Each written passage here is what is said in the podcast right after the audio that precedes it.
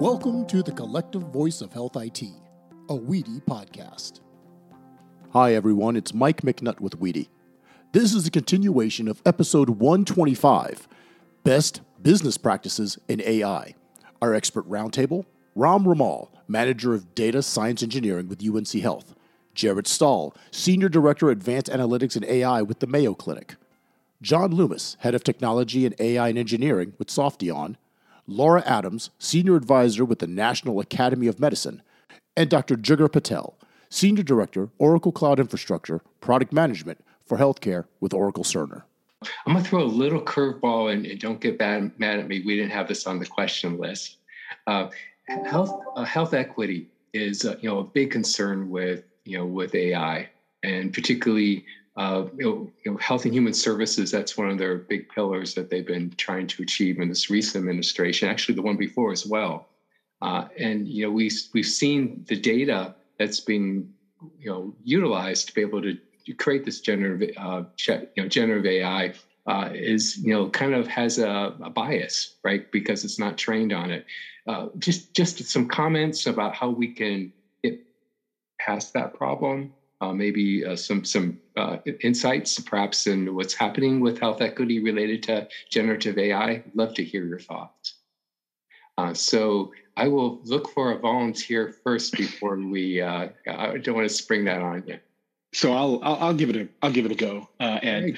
Um, so from a from a you know equity perspective, it first starts with the with the acknowledgement that there is a bias in in the normal everyday of um, and you look at okay chat gpt is trained on the internet.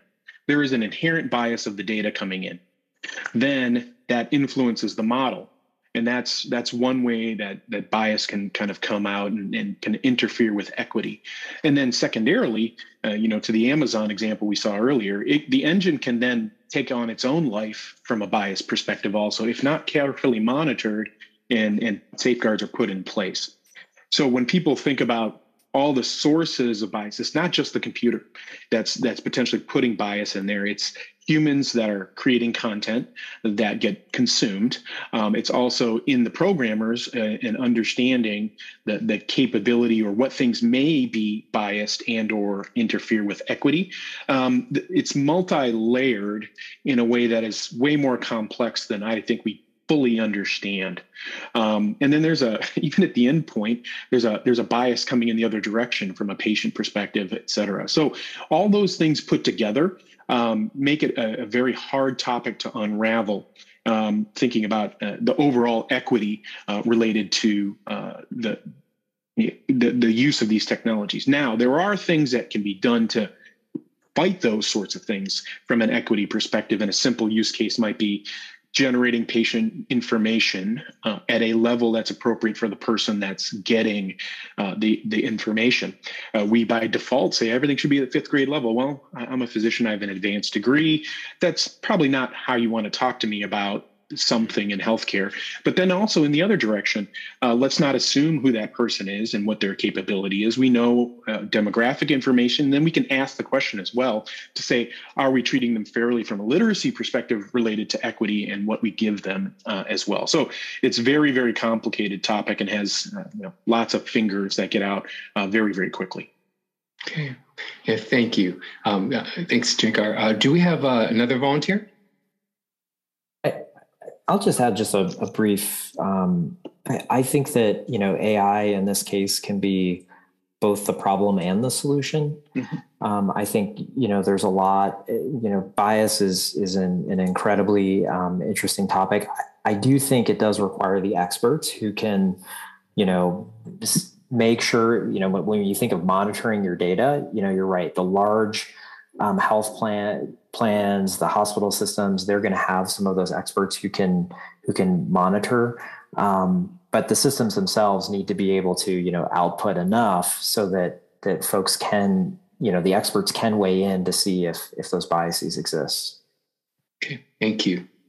Uh, Ram, any thoughts? So uh, I was thinking about that from like how can we convert that into opportunity as like generally for me, like uh, there is a lot of missing data on social determinant of health side in healthcare healthcare side. We don't know a lot about patient characteristics uh, as we are trying to treat them, and that is somewhere in our clinical data somewhere. I wondered. I know, like, so I know some of the company have tried and it's trying to use this. And can we use? Uh, I know, like, I would say, like the natural language processing or generative AI to get those information and then convert into quote unquote table so then we can understand a little bit better. So it's i think the problem is really like the some of the bias discrimination all those things are, part of life. It's going to be challenging and we need to have keep discussion. But for me i think can we use that technology and then make that problem even more from the light perspective like build some kind of table show that data discretely so that we can act on it and I, I hope we can do that something like as a group as a, like the i know as like that that might be one area where we might be able to leverage an ai to uh, spotlight on some of the things which we know already but we would be able to get the discrete data from the uh, emr perspective okay thank you uh, laura these co-panelists are making such great points today. It's just an honor to be with them. Um, I'm thinking about how the public got introduced to the bias in AI through the pulse oximeter story um, that people began to understand that the things that got strapped on everybody's finger during COVID to determine how you know part of part of uh, the determination of how sick they were, their pulse ox levels, and um, it was trained primarily on white skin. So if you were someone of color, uh, you were told your pulse oximeter reading was high higher than it would have been normally. It would have been if it had been trained on appropriately uh, on um, people of color, and they were sent home in a lot of cases. So I think that we've understood almost from the very beginning of this tsunami, at least this wave, that we really have to be much more vigilant around this. The notion, too, of uh, how this will, the, the, equity that comes out of this, I'm wondering if we can't develop uh, AI to be uh, who watches the watcher so if we've got people who are um, using AI, and then can we develop AI that monitors and watches it for the kinds of things that we need? So I, I like the idea, John, that you said it can be the, the solution and the problem. I, I, I'm going to steal that. Yeah. Uh, Laura, uh, something that you, you had mentioned uh, earlier, and, and uh, you know, calling out for standards, uh, regulations. Uh, I'm very interested, Laura, your perspective of you know, is all the regulatory focus right now at states and the federal level. What what should they get involved with when it relates to AI? What kind of standards? What kind of you know, programs or regulation do you think should be called for?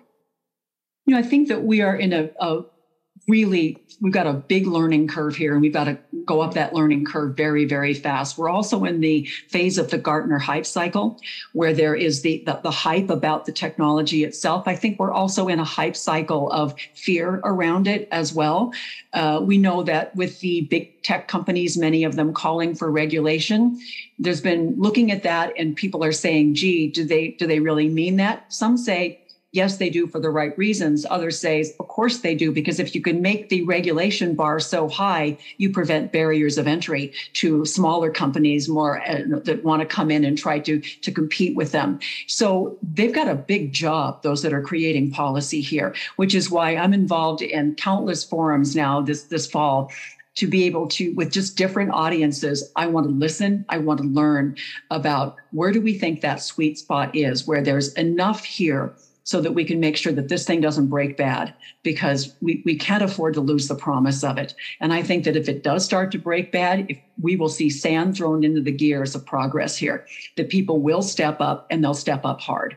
And I think that we want to avoid that, which is why I'm seeing such a terrific response among industry saying, we're going to do a lot on our own. And by the way, we've already done that. I'm working with the AFTO RAPS group, and they say we've got a disclosure card for um, for security we can do a, disclosure card that's voluntary for AI as well and tell you whether or not we've met your set of principles from the National Academy of Medicine. I would like to see industry really stepping up big on that because I think there needs to be this parsimonious hand come in. We've got to learn how to deal with bad actors because there will be bad actors. So that to me is is is different. Let's not design the entire policy framework for the bad actors. Um, I think that's never wise and would be a mistake at this point as well. So we've got a lot to, to, to think about here, but I feel like that there is thoughtfulness going on in certain places. I'm going to the White House next week for a roundtable and a conversation around this. So there's a lot of learning. On the other hand, I think when people watch Congress um, with listening to the testimony of Facebook and others, it was kind of terrifying. So there's work to be done here. Yeah, yeah, that's a, it's a really interesting balance, encouraging, encouraging innovation, and yet being able to keep the bad actors out of there. You know, we uh, we had a speaker uh, recently that was a C, C, I guess it was kind of like a chief technology type officer of a startup type company, and their big complaint was that these companies are just popping out of no, everywhere, just utilizing ChatGPT and putting a face to it, and they're not doing any quality measurements. And you know and yet you have people like Softheon that's you know investing their entire you know strategic vision in making this real. So you know how do we uh, you know balance that? That's it's an interesting point. Thank you. Uh, others have a perspective? Um, regulations and what should kind of fed, federal regulation should we get into uh, or or not? Yeah. I i do think um, in particular, um, the not it's, it's not a requirement necessarily, but a a push towards transparency um, and whatever we call it, the nutrition facts or the uh, you know trust indicator or something else. Um, when these things are utilized, will be important, um, and that goes from end user adoption all the way to you know the the regulators and the powers that be. Uh, how do we have something that is uh, common that can uh, adjudicate uh, those sorts of things um, is is going to be important. Um, we many many large corporations uh, many small corporations hide results right? And we've seen this in the in the medical literature even right? And, and the rethinking of oh is the medical literature all it's cracked up to be when we are finding people that are fabricating results et cetera. So it, it, it has to go back to a transparency and an open conversation uh, in a way that is meaningful and not just lip, lip service. Um, it is incredibly hard and i don't envy laura and the folks working on this on how to do that um, because we've seen heavy-handed regulation. Well, that is well-intentioned. That uh, just slows everything down and and, and actually becomes a hindrance uh, to the care of people. And in fact, I was with a colleague last week who was describing uh, EHR information as first-hand information, stuff about the patient and what I need to take care of that person, and third-hand information, which is what am I going to put in the record to satisfy regulators and others that mm-hmm. are there. So there is a there's a funny balance between the two, and if we take it back to the, the origin of what a, a physician does in a visit, and, and the reason they do a document as a simple example, it really was a communication tool. It was a reminder, it was a sticky note for themselves. And it was if I send that patient someplace else, I need something to explain myself and the black box I have on my shoulders for why we're doing what we're doing. Um, so it will be very, very tricky uh, to to do those things and, and have a level of transparency and appropriate regulation. Uh, ironically, some of the people that are saying, you know, we need regulation are also the first to throw regulation out the door when they want to create something. So it, it's a funny balance. Yeah. Okay. Th- good. Thank you. Um, uh, uh, Ram, uh, from a provider perspective, uh, you know, you may be looking at vendors, or you may be deciding to do this yourself. Your perspective on you know, uh, adhering to state and federal uh, type guidance that would keep your vendors safe for you versus innovative? What do you think? Yeah, I think uh, from at least from my perspective, when I see this, we need uh, because like the healthcare, I know everybody says this, like when the space they work on, the decision uh, our clinicians are going to take is like really high risk decision. Yes, I don't want my clinician to take decision on me regarding I don't know diabetes medic- medication or something based on algorithm. And why would I want them for the patient and the patient I'm serving for? So I I, I know like I know like some of the points Jigar is making about the, some people might have break the rule already, but I do think we need really good regulation on this like AI tools because the cost of doing wrong is really bad and I always think from the me being a patient, I really don't want that for me. and I don't want that for our patient also because that, that's the same argument there. So it might limiting innovation, but I, I think we need thoughtful innovation here. Uh, it might take some time, but it's it's really imperative to get it right. Thanks. Yeah.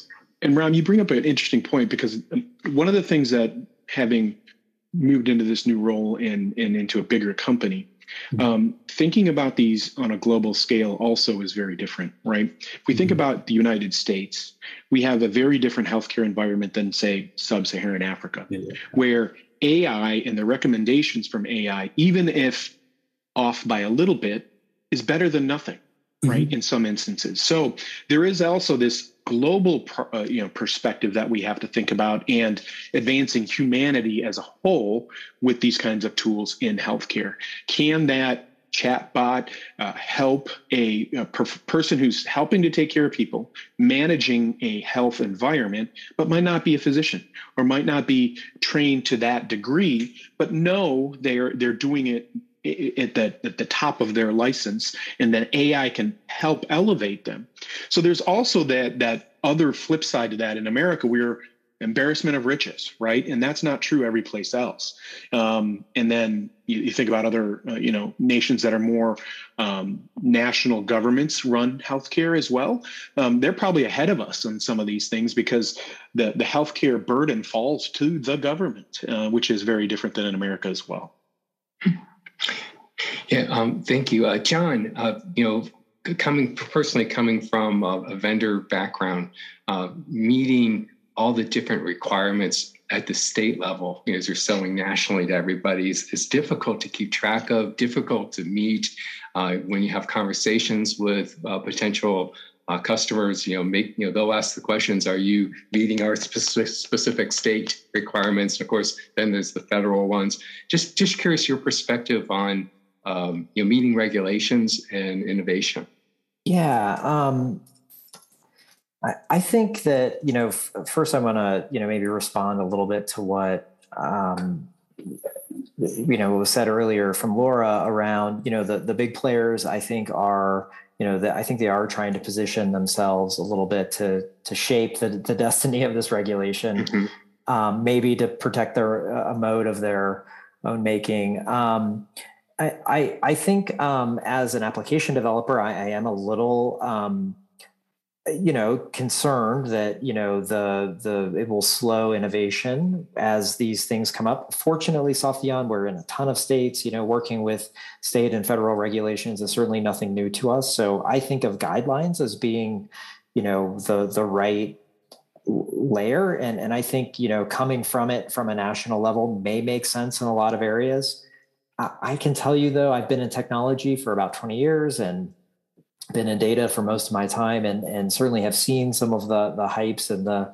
the things. Uh, we're in a really big wave right now and i think that the innovation that's coming out i i can't think of a time where it's been this this large and at this fast. So you know i think the regulations do need to exist and we need to maintain you know a, a sense of it but there is that really really delicate balance of where are we stifling innovation and and maybe you know healthcare can't lead that discussion but certainly we can be um, you know a major uh, proponent of making sure that the regulation is um, on the right side of that line you know?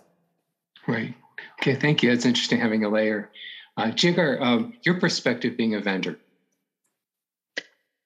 I mean um, it is um, maddeningly frustrating when you have to say that I have to worry about Texas versus Ohio versus California, um, and the even in just the EHR space, medical practice space, um, the difference between NPs in these various states, they're they're all different, um, and and architecting things that that have to be state level um, do it takes away from getting to the next new thing that can help people take care of people.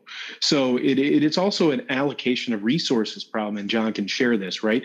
If I'm worried about that extra state or other nation, um, am I really, um, you know, using my my resources from a development perspective to their fullest, um, and then you know the U.S. is is probably the worst when it comes to everybody um, having their opinion uh, at a state level, and by the nature of our republic. So it is um, it is something that we have to consider, um, and um, something I have to I keep my ears to the ground on because, and we have a whole team of people that are doing this uh, as well, right, and and monitoring, and we have to make decisions from a product perspective to say, will we will potentially, um, you know.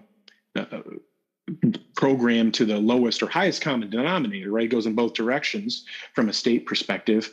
Uh, California and cars is a perfect example. Cars are engineered to California standards across the world now, um, and this and this has same kind of implication um, when you're thinking about state level regulations that can push a whole marketplace in a, in a way when you're talking about economies as large as, as places like California. Okay. Uh, thank you. Uh, Jigar, um, I did see a hand that was raised. Please put your comments in the chat, and hopefully our, our speakers are able to monitor the chat to be able to uh, provide some answers. Uh, I, I will. Hi, Ed, um, Ed. Yes. Hi, it's Michael. That was Jared Staal, one of our panelists from Mayo Clinic. Oh, gotcha. Jared, go Hi, ahead and share Mike. your thoughts. um, I appreciate that. Um, I, yeah, just listening to some of the comments, you know, I think we've taken a pretty conservative approach to exploring some of this technology and some of the earlier dialogue.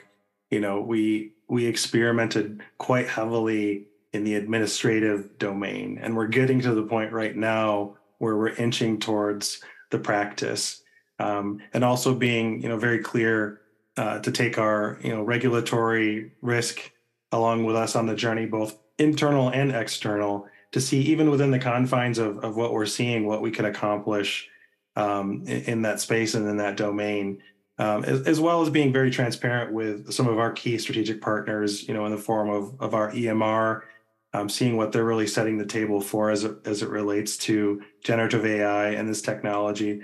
Um, and so it, it's it's an interesting time. I think I think we're right on the precipice of of trying to answer some very complex questions and talk about where we want to go next with it. Uh, again, on that hype curve, it's it's it's going to be an interesting journey. okay. Well, Jared, thanks for thanks for joining. Uh, and uh, Golly, I have to ask you a question. I know Mayo Clinic is very innovative, and uh, you probably would take an hour to describe what I'll be asking next, but maybe just in three minutes what cool things are you doing with AI at Mayo Clinic? so I think one of the things that I could reference is our exploration into the domain of um, ambient listening. We our our key vendor is also looking into running the results of ambient listening through generative AI. Uh, one example I would use is uh, after visit summaries. So there's a lot of administrative burden on the physician population to create these summaries. So having that ambient listening in the room, running it through a generative AI model, creating that summary, setting the table. And a lot of what we do, whether we're using RPA layered in with AI or generative AI, we're looking at the approach of we're setting the table for whoever's interacting with this, but a human still has to put their stamp on it. Sure. So even when we go into this domain where we may have a few horses in the race as it relates to ambient listening as we go forward to producing um, an ultimate decision down the road um, we, we have that we have that thought in mind all the time is we're we're creating more streamlined approaches to using this but we're not taking the human out of the loop by any means. Right. Uh, do you have visions of taking that ambient listening to feed decision support and provide I, I, would see it going down that direction. Um, I, I, haven't had a, I haven't heard conversations on that yet. the The big focus is this this uh, visit summary exer- exercise. I think it creates a lot of uh, a lot of time sucker. Right? Again, we're looking again. Where can we create uh, the space for more time with our patients? That was one of the things that got surfaced from our physician population right away. I think the other part is a lot of this. There's just the uh, message management in general, the communications. Um, so that is our first focus. All right, yeah, thank you. Ambient listening is an, an interesting um, technology and, and evolution because you're actually combining several different AI technology. You've got speech, language, generative, and then thinking about adding in video eventually, right? It's going to be a camera and a microphone uh, that are in these rooms. But it is inevitable, in my opinion, that that set of conversations will create additional uh, you know, capabilities to lower burden, administrative burden, billing burden, those sorts of things. But then, to Laura's point, talking about facial expression, body language, those other things, tone, pitch, all those things can be, if you just if you take the camera out, all those things can be surmised from that conversation as well. So it's not just the direct words that are getting coming out of a, a, language engine, but it's also the intonations and other things that can be inferred from it, which make it really, really interesting. And then the one use case and, and thing I've talked to uh, a number of people about is what is the propensity for the patient to actually do what we've discussed? Yeah. Because adherence to the medication program and the care plan is is a persuasive thing physicians do spend a lot of time on. Um, and that is something that is uh, is new and different, um, and that can come out of an ambient listening environment as well. So it can be additive. Um, I think the simple, you know, you have a diabetic that has these things, and you guys talked about, you know, foot soreness or, or weakness in the foot recommend something. Um, those are kind of naturals. Um, I had another colleague who actually said 70% of what we do in primary care is known. Make that easy for me, but then yeah. use the physician black box for the other 30%. So now you're really having the physician work at top of license as well. So there's a capability to do that as well. Yeah, I, I, just got to pile on for a second for, for Jared, what you said and Jigar, what you just said. This idea that the ambient listening, I mean, we've got a huge, talk about a, a pandemic, we've got a pandemic of burnout here. This is mm-hmm. really critically important for the future of our healthcare system. We also know that that by making it multimodal, I was listening to a doctor talk about this on Friday, and he said, um, but you got to picture my exam office just yesterday afternoon where I'm asking the patient, have you cut back on your smoking? And he's going, oh, yeah, like this. And the wife is sitting behind him going like this. And so, and also this notion of grunts and when people will answer the uh, things like that. So we've got a ways to go with just the, the language, the voice. But when we start to make it multimodal, um, there there's so many. So that human in the loop, Jared, I think you're so right about that. It's it's really such an exciting time for all of this. I mean, who'd have thought that we would be able to lessen this kind of administrative burden? I wish. I think we all hoped we would have done it when we started out with EHRs because we had no idea what that was going to do. Absolutely, and I would I would just say it's also helping us reimagine the work, the roles in in the organization. What what roles will still be there in the future? How are we transforming them now? Mm-hmm. You know, the math is there for every organization, uh, and as reg- as it relates to certain um, positions like nursing, right? So you, you can't fulfill the gap that exists. So how can you augment? How can you transform to alleviate that? Um, and, and and some of our innovations look in that direction, right? What positions can we look at from a role or a task perspective that we can fundamentally transform or even reinvent? Absolutely, to get people to be able to practice at the top of their humanity. Exactly.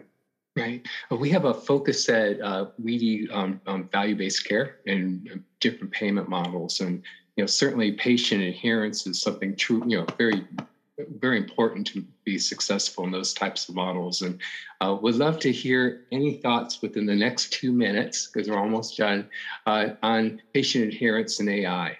Uh, any perspectives? So I, I, would throw two words digital therapeutics and chatbot. The, the convergence of those two things can extend and make a difference in engagement from a patient in their own healthcare.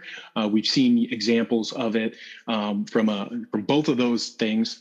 Um, the chatbot one is exciting to me in particular because now we can program things to keep people involved. You know, there's an epidemic of loneliness, so that alone affects healthcare as well. So how do I use a technology like a chatbot um, and and program it to engage in a way that feels real and helps the patient um, uh, from a mental health perspective also. Okay. Other thoughts? For me, user interface and trust, yes. We need to make it accessible for our patient, like how they use it. All these AI needs to be accessible. And there should be a way for people to find out more if they want to know. I know some people don't want to know this. I saw the example on chat, chat about I don't want to know how the watch was built but I just want to understand some things. Like we, we are going to have a different level of patient engagement. And if we want to make this global or like scalable, we need to make sure that when we are asking the question on chatbot and I want to understand more about how did you get this information, there should be an easy way to go back somewhere and find those information. So it's interface, how you are, how they're accessing, and how are we creating the trust so that patient can use the AI.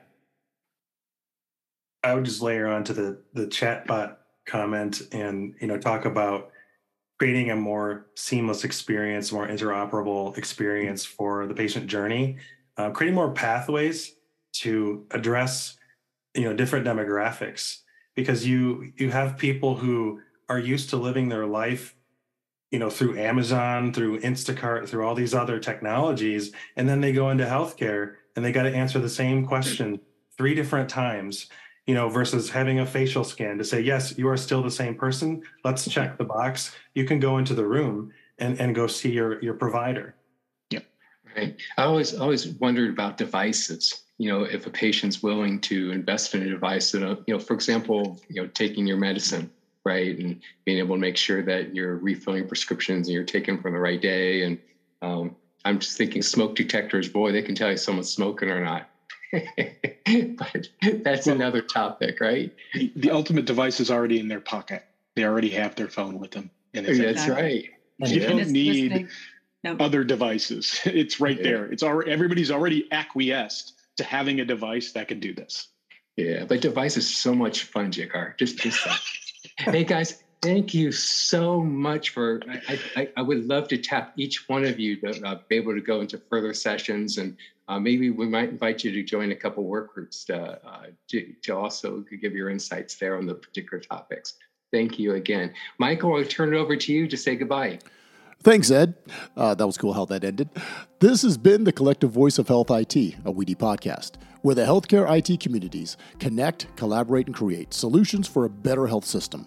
Find all our episodes as well as information on our association at our website, wedi.org. Thank you for joining us and be safe.